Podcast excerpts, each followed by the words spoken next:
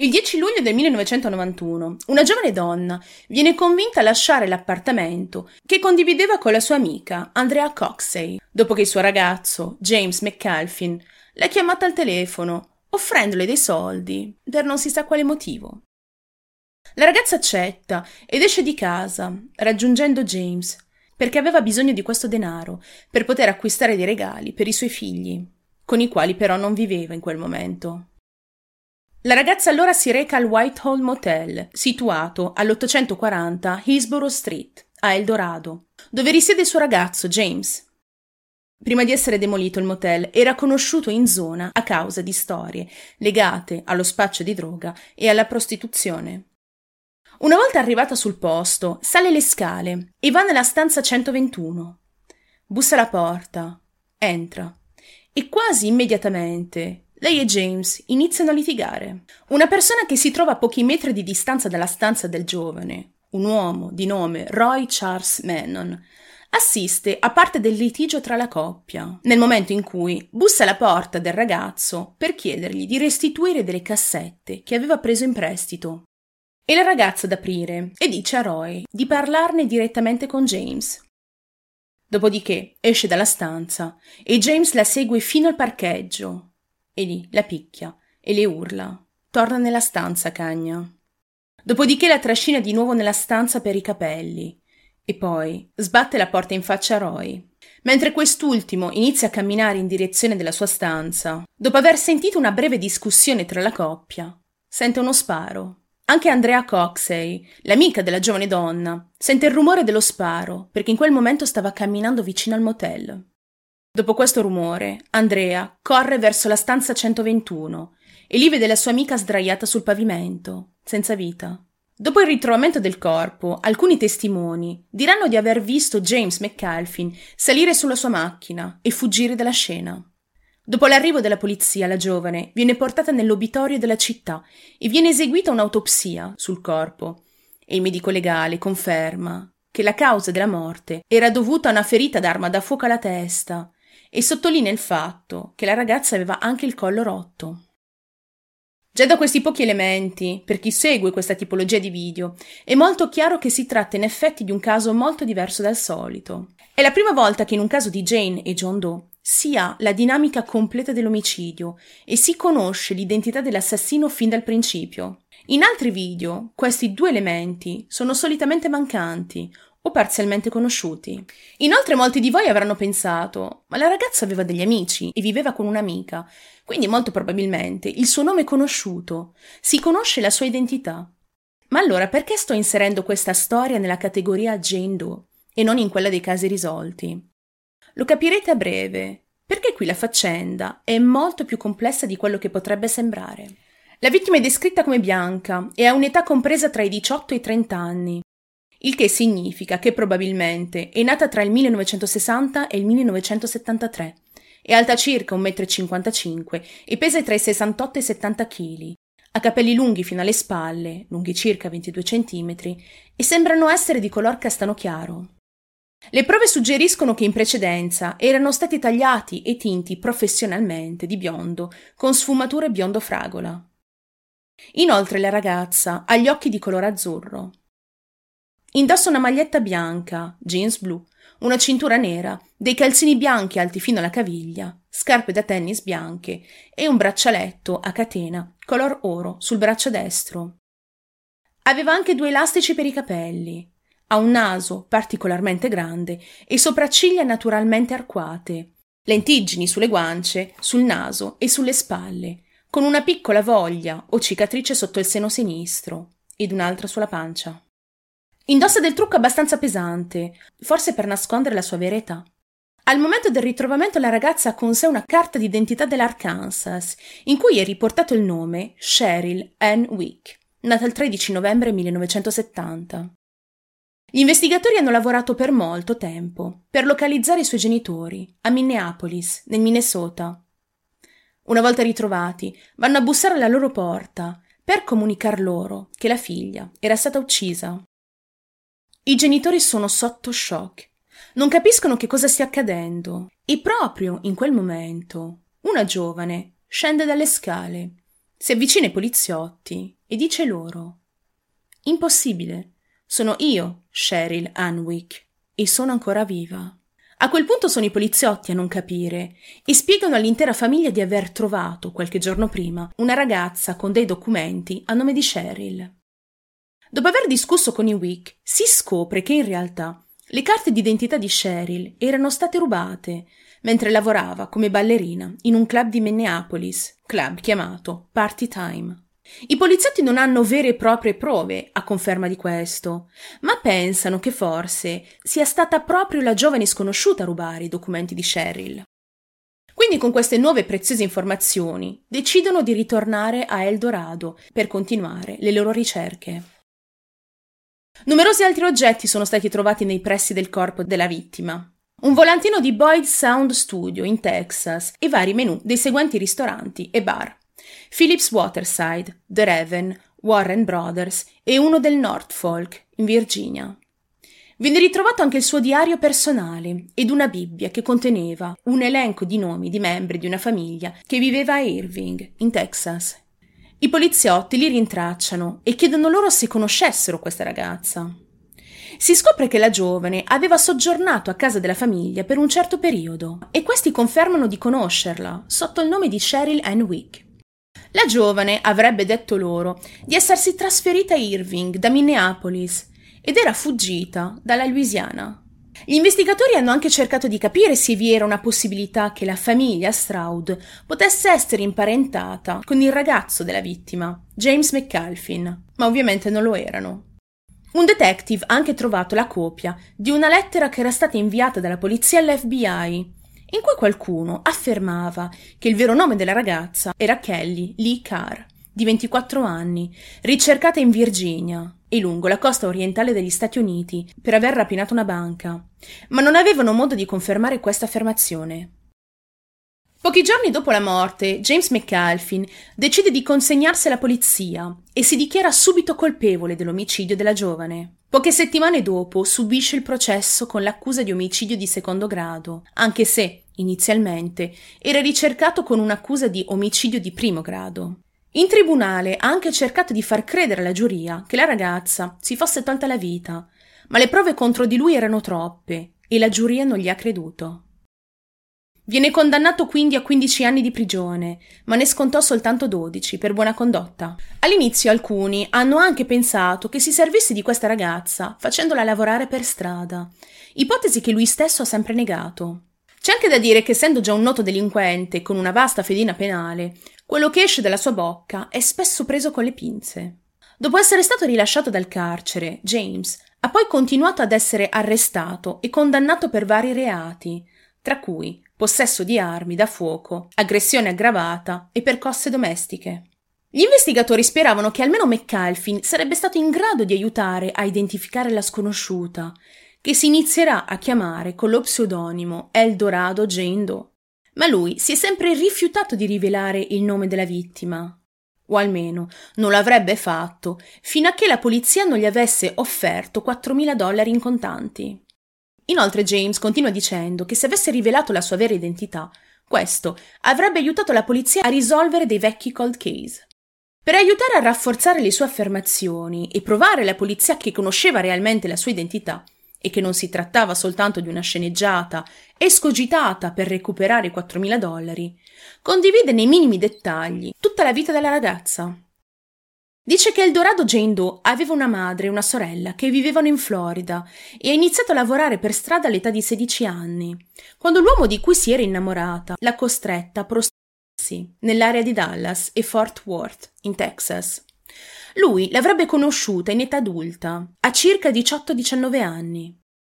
Jane Doe gli avrebbe rivelato inoltre che era riuscita ad evitare di essere trafficata in Messico iniziando una relazione con un protettore di nome Jeffrey J. J. Davis a Dallas e successivamente con un altro uomo di nome Tyrone. Secondo James la ragazza avrebbe usato vari pseudonimi perché sentiva che il suo stile di vita avrebbe messo in imbarazzo la sua famiglia e i suoi amici e non voleva che lo venissero a sapere. Inoltre avrebbe anche detto che era più grande di lui e che aveva avuto due figli, che aveva lasciato con qualcuno a Fort Worth. Ha anche detto che era amica con Julie Ann Mosley, Lisa Renee Wilson e Mary Rachel Trilka, rapite dal Seminary South Shopping Center a Fort Worth il 23 dicembre del 1974, storia di cui vi parlerò nei prossimi giorni e forse addirittura domenica. Le quattro ragazze sarebbero cresciute in cattività nella zona e Julie in particolare sarebbe poi morta durante un parto. La polizia però non ha voluto credere alle affermazioni di McAlphin e i detective hanno deciso di basarsi esclusivamente sugli oggetti che Jane Doe aveva con sé per ricostruire la sua storia ed identificarla. Sfortunatamente i suoi beni non hanno aiutato i detective a scoprire la sua vera identità, ma hanno permesso loro di sviluppare una sequenza temporale dei suoi movimenti. Si scopre che all'inizio del 1990 Jane Doe si fa chiamare, come detto in precedenza, Cheryl Ann Wick e lavora in un ristorante KFC a Dallas. Ed è lì che lei e James McAlphin si conoscono ed iniziano la loro relazione. Molti testimoni, che diranno di averla conosciuta, dicono che andava spesso al pronto soccorso, proprio a causa dello stesso McAlphin conosciuto, per avere la mano pesante. La frequenza con la quale si recava all'ospedale ha finito per far scattare una campanella di allarme nei medici che si occupavano spesso di lei, che alla fine hanno deciso di contattare le autorità locali per fare una segnalazione. Nell'agosto 1990 era fidanzata, non si sa bene se con James o con un altro uomo, e frequentava una coppia. Lei si chiamava Gail e lui Tyrone. La posizione dei due è sconosciuta alla polizia. Non sono riusciti a trovarli, ma hanno scoperto, sempre grazie al diario di Jane Doe, che la madre di Gail risiedeva a Fresno, in California, e aveva avuto da poco un infarto, e Jane Doe questo lo sapeva perché viveva proprio con la figlia della donna. Ed è a partire dal 31 dicembre del 1990 che iniziano i numerosi arresti. Proprio il 31-12 viene arrestata Dallas per aver lavorato in strada mentre risiedeva alla Casita Motel al 4300 di Harry Hines Boulevard una nota destinazione per le lavoratrici della notte. Un mese più tardi, il 26 gennaio del 91, viene nuovamente arrestata Dallas, poi viene arrestata ancora l'8 febbraio dello stesso anno, per oscenità in luogo pubblico, al Carousel Motel, situato al 3211 di Forest Lane, a Garland, in Texas. Il suo ultimo arresto è avvenuto nel maggio del 91 a Minneapolis per aver cercato di incassare degli assegni rubati o falsi. Nel giugno del 91 Jane Doe si trasferisce a Eldorado con Andrea Coxey, dopo aver vissuto per un breve tempo in Louisiana. Il trasferimento ha avuto luogo dopo che lei e James McAlphin si erano lasciati. Secondo Coxey, la ragazza le aveva detto che era una spogliarellista e che i suoi figli erano stati allevati dalla suocera. Andrea dirà inoltre che uno dei bambini era una femmina. Sempre in questo periodo James cerca Jane Doe e la minaccia per essersi trasferita così lontano e averlo lasciato.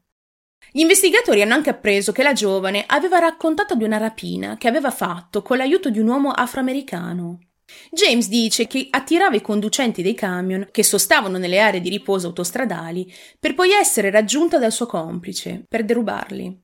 Una di queste interazioni aveva anche provocato la morte di un conducente, sulla base di questa ricostruzione si è iniziato a speculare sulla possibilità che la ragazza fosse stata coinvolta nell'omicidio di Dwayne McCorkendale, un camionista, ritrovato senza vita il 12 novembre dell'88.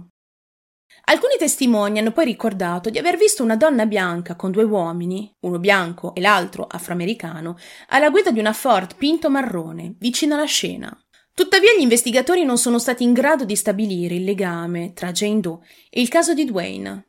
Nel corso della sua vita si è fatta chiamare in diversi modi, tra cui Kelly Carr, Kelly Carr con una K, Cheryl Ann Wick, Mercedes, Sharon Willey, Shannon Willey, Cheryl Kaufman e Ellen Stenner. Jane Doe inoltre ha fatto del volontariato a Eldorado, dove ha condiviso la storia della sua vita in un rifugio per senza tetto. Mentre era lì, ha anche detto che sua figlia è stata presa dai servizi di protezione dell'infanzia e che non è stata in grado di riaverla perché viveva sotto una falsa identità. Sfortunatamente queste informazioni non potranno mai essere verificate, perché i record di quei periodi sono stati tutti distrutti. Per anni non ci sono state svolte nel caso di Eldorado Jane Doe, e nonostante il fatto che gli investigatori avessero scoperto una parte della sua vita, molti erano ancora i pezzi mancanti. Nel 2012 alcuni volantini vengono distribuiti in tutta l'area di Virginia Beach, nella speranza che qualcuno si facesse avanti con informazioni sull'identità della giovane. Nel 2019 gli investigatori hanno contattato il DNA Doe Project, chiedendo loro di analizzare il DNA della vittima e di caricarlo su GED Match.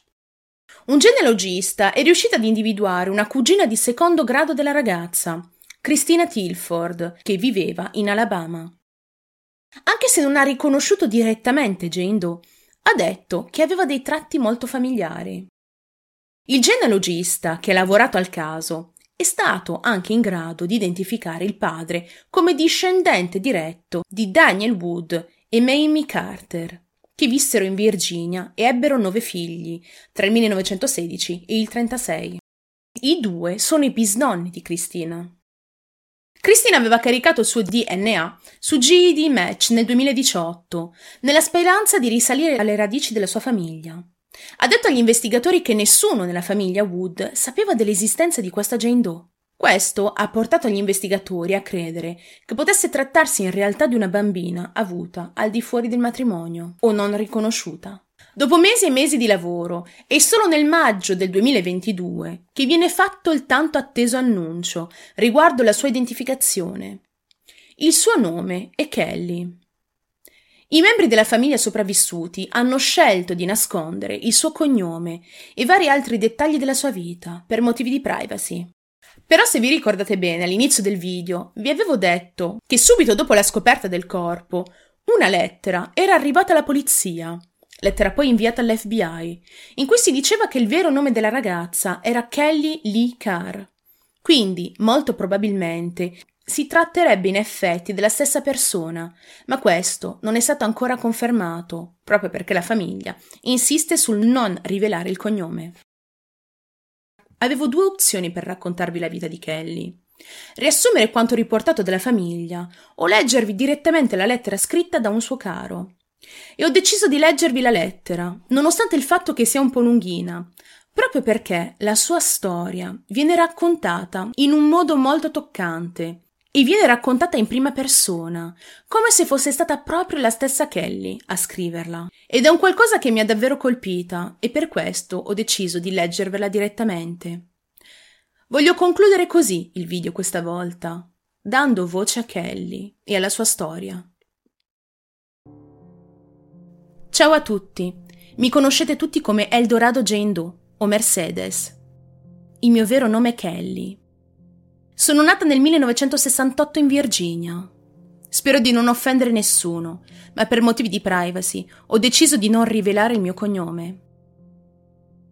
Avevo una mamma di nome Brenda e un papà di nome... beh, a quanto pare non era mio padre, quindi non ha senso dirvi il suo nome.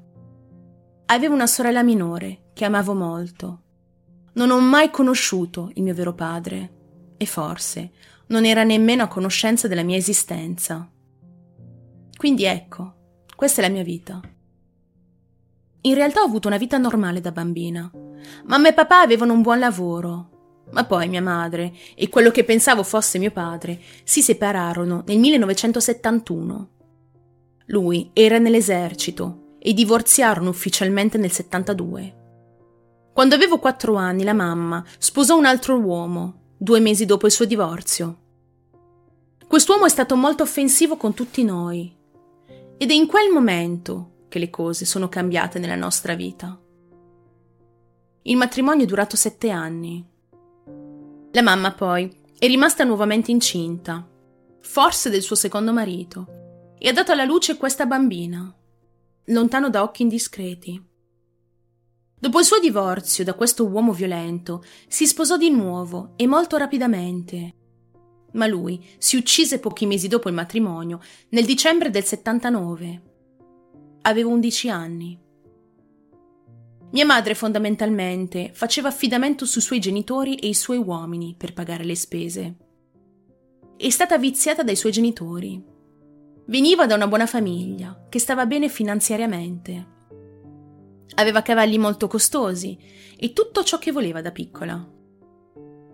Per i due anni successivi, Mamma, io e mia sorella abbiamo vissuto a Charlottesville, in Virginia. La mamma ha ricevuto dei soldi grazie a una polizza di assicurazione sulla vita per il terzo marito ed è andata in vacanza a Virginia Beach. Io e la mia sorellina, nel frattempo, siamo state con una delle nostre zie.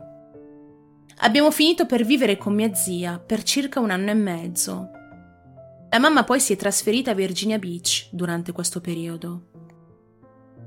Durante il mio secondo anno di liceo, mamma chiede a mia zia di mandarci a vivere a Virginia Beach con lei. Mia sorella è rimasta con mia zia e io sono andata a vivere con mamma. Ho abbandonato la scuola e ho trovato lavoro sulla spiaggia, in un chiosco che vendeva gioielli. Di notte chiudevo io il chiosco e portavo a casa la merce e il denaro per il proprietario. Al mattino dovevo ritornare con i soldi e darli a lui e rimettere la merce negli scaffali. Una notte mia mamma ha rubato la merce e i soldi. Ho dovuto spiegare al proprietario cosa era successo. Ha accettato di non sporgere denuncia contro mia madre se avesse potuto riavere la merce indietro, in modo da poter riaprire il chiosco. Non era la prima volta che mia madre rubava qualcosa.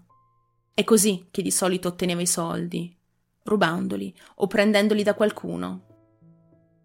Nell'estate dell'83 avevo 15 anni. Una delle mie zie venne a vivere con noi a Virginia Beach. Nell'arco di tre mesi abbiamo dovuto trasferirci tre o quattro volte perché mamma non pagava l'affitto. Tutti, tranne la mamma, lavoravano e c'erano abbastanza soldi per pagare l'affitto ma mamma non ha mai usato i nostri soldi per pagarlo, quindi ci siamo trasferite diverse volte. Anche questa era una cosa normale nella mia vita. Mia zia non ce l'ha più fatta e si è trasferita in un'altra casa. I menù dei bar e ristoranti che avevo con me erano alcuni dei posti preferiti in cui andavamo con la mamma. Tra il 1984 e il 1985 avevo circa 16-17 anni e vivevo in Florida. Ho chiamato mia zia e le ho chiesto se potessi ritornare a vivere con lei in Virginia. Affrontare la dipendenza da cocaina di mamma e i suoi atti criminali mi stavano logorando. Mentre ero in Virginia ho anche litigato con mia zia proprio a causa della mia dipendenza. Un altro regalo che mia madre mi aveva fatto. Sono poi ripartita e sono tornata in Florida dalla mamma. Non è stata la decisione migliore, poiché tutto ciò che ho fatto è stato prendermi cura di lei. Ha abortito molte volte e dopo ogni aborto io mi prendevo cura di lei. Entrava e usciva di prigione per aver rubato degli assegni, per motivi di droga, furto di carte di credito, furto aggravato e persino furto di un'auto, perché non l'aveva restituita all'autonoleggio. Se non scappava dalle persone a cui aveva rubato, scappava dalla legge.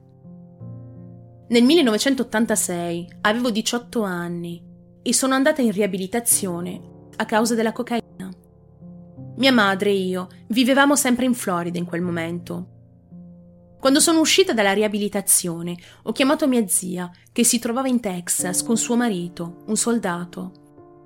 Sapevo che non potevo tornare a casa di mamma, dato che aveva un problema terribile con la cocaina. Quindi sono andata a vivere in Texas. Mia zia, però, ha notato subito che all'interno della mia valigia vi erano molti abiti sexy. Si è resa subito conto di quello che stavo facendo. Ebbene sì, ero una ballerina in un club ed era anche evidente che lo stavo facendo da un po'.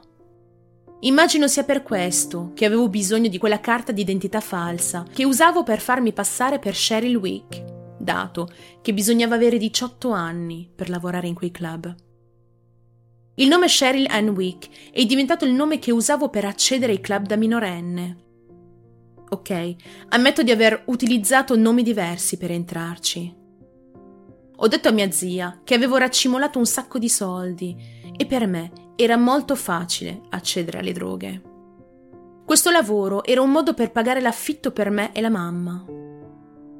Ho conosciuto un bravo ragazzo mentre ero in Texas.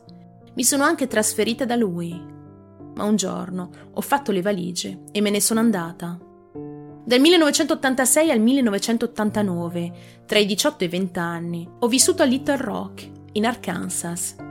Niente era cambiato nella mia vita, tranne il fatto che mi ero allontanata da mia madre. Ma siamo rimaste in contatto e poco dopo sono ritornata a vivere con lei in Florida. Nell'estate dell'89 avevo 21 anni. La mia sorellina ne aveva 18 e venne a vivere con noi. Era stata lontana da noi per così tanto tempo e voleva che formassimo nuovamente una famiglia. Mia sorella, però, è rimasta solo pochi mesi con noi. La mamma, infatti, l'aveva iscritta in una gara di bikini sulla spiaggia per ottenere dei soldi. Lo stile di vita di mia madre era così eccessivo che tutti poi finivano per andarsene. Io immagino di essermi abituata. Mia sorella è tornata in Virginia per stare con la nostra famiglia e siamo rimaste nuovamente sole, io e la mamma. Anch'io poi ho lasciato la mamma e sono andata a Norfolk, in Virginia, per un po', nel 1990. Avevo 22 anni. Sono stata in tutti i miei ristoranti preferiti e ho anche tenuto alcuni dei loro menù perché questo è quello che facevo con la mia mamma.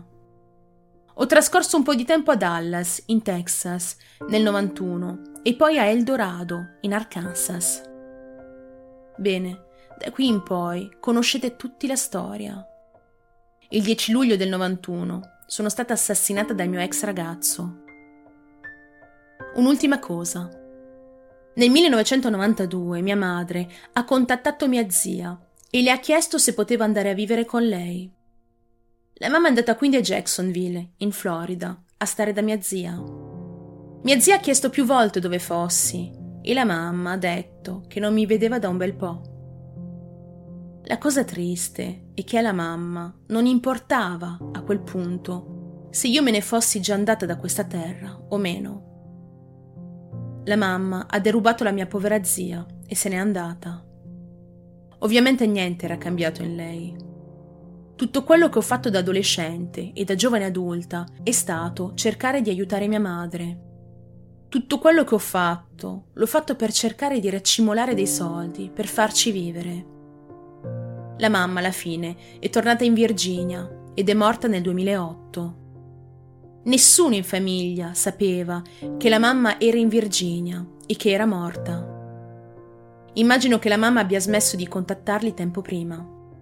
La mia famiglia ora sa cosa mi è successo. Si sono chiesti per oltre 30 anni dove mi trovavo. Sono sopraffatti della tristezza nel sentire che la mia vita è finita a 23 anni. So che avranno sempre un profondo amore per me, come io ne ho per loro. Vorrei ringraziare in modo speciale le seguenti persone il capitano Katie Phillips della polizia di El Dorado per non aver mai rinunciato a scoprire la mia identità. Yolanda McClary, Jean Greer e Michael Leclerc per essersi sempre interessati a questo caso, lavorando con il mio DNA e la mia genealogia. Yolanda e Jean non hanno mai smesso di lavorare con i piccoli frammenti di DNA raccolti, cercando di identificare la linea materna della mia famiglia Ringrazio soprattutto tutte le persone là fuori che hanno fatto ricerche su vari siti e database cercando di risolvere il mio caso, restituirmi il mio nome. Grazie a tutti per aver mantenuto vivo il mio caso. Addio, Kelly.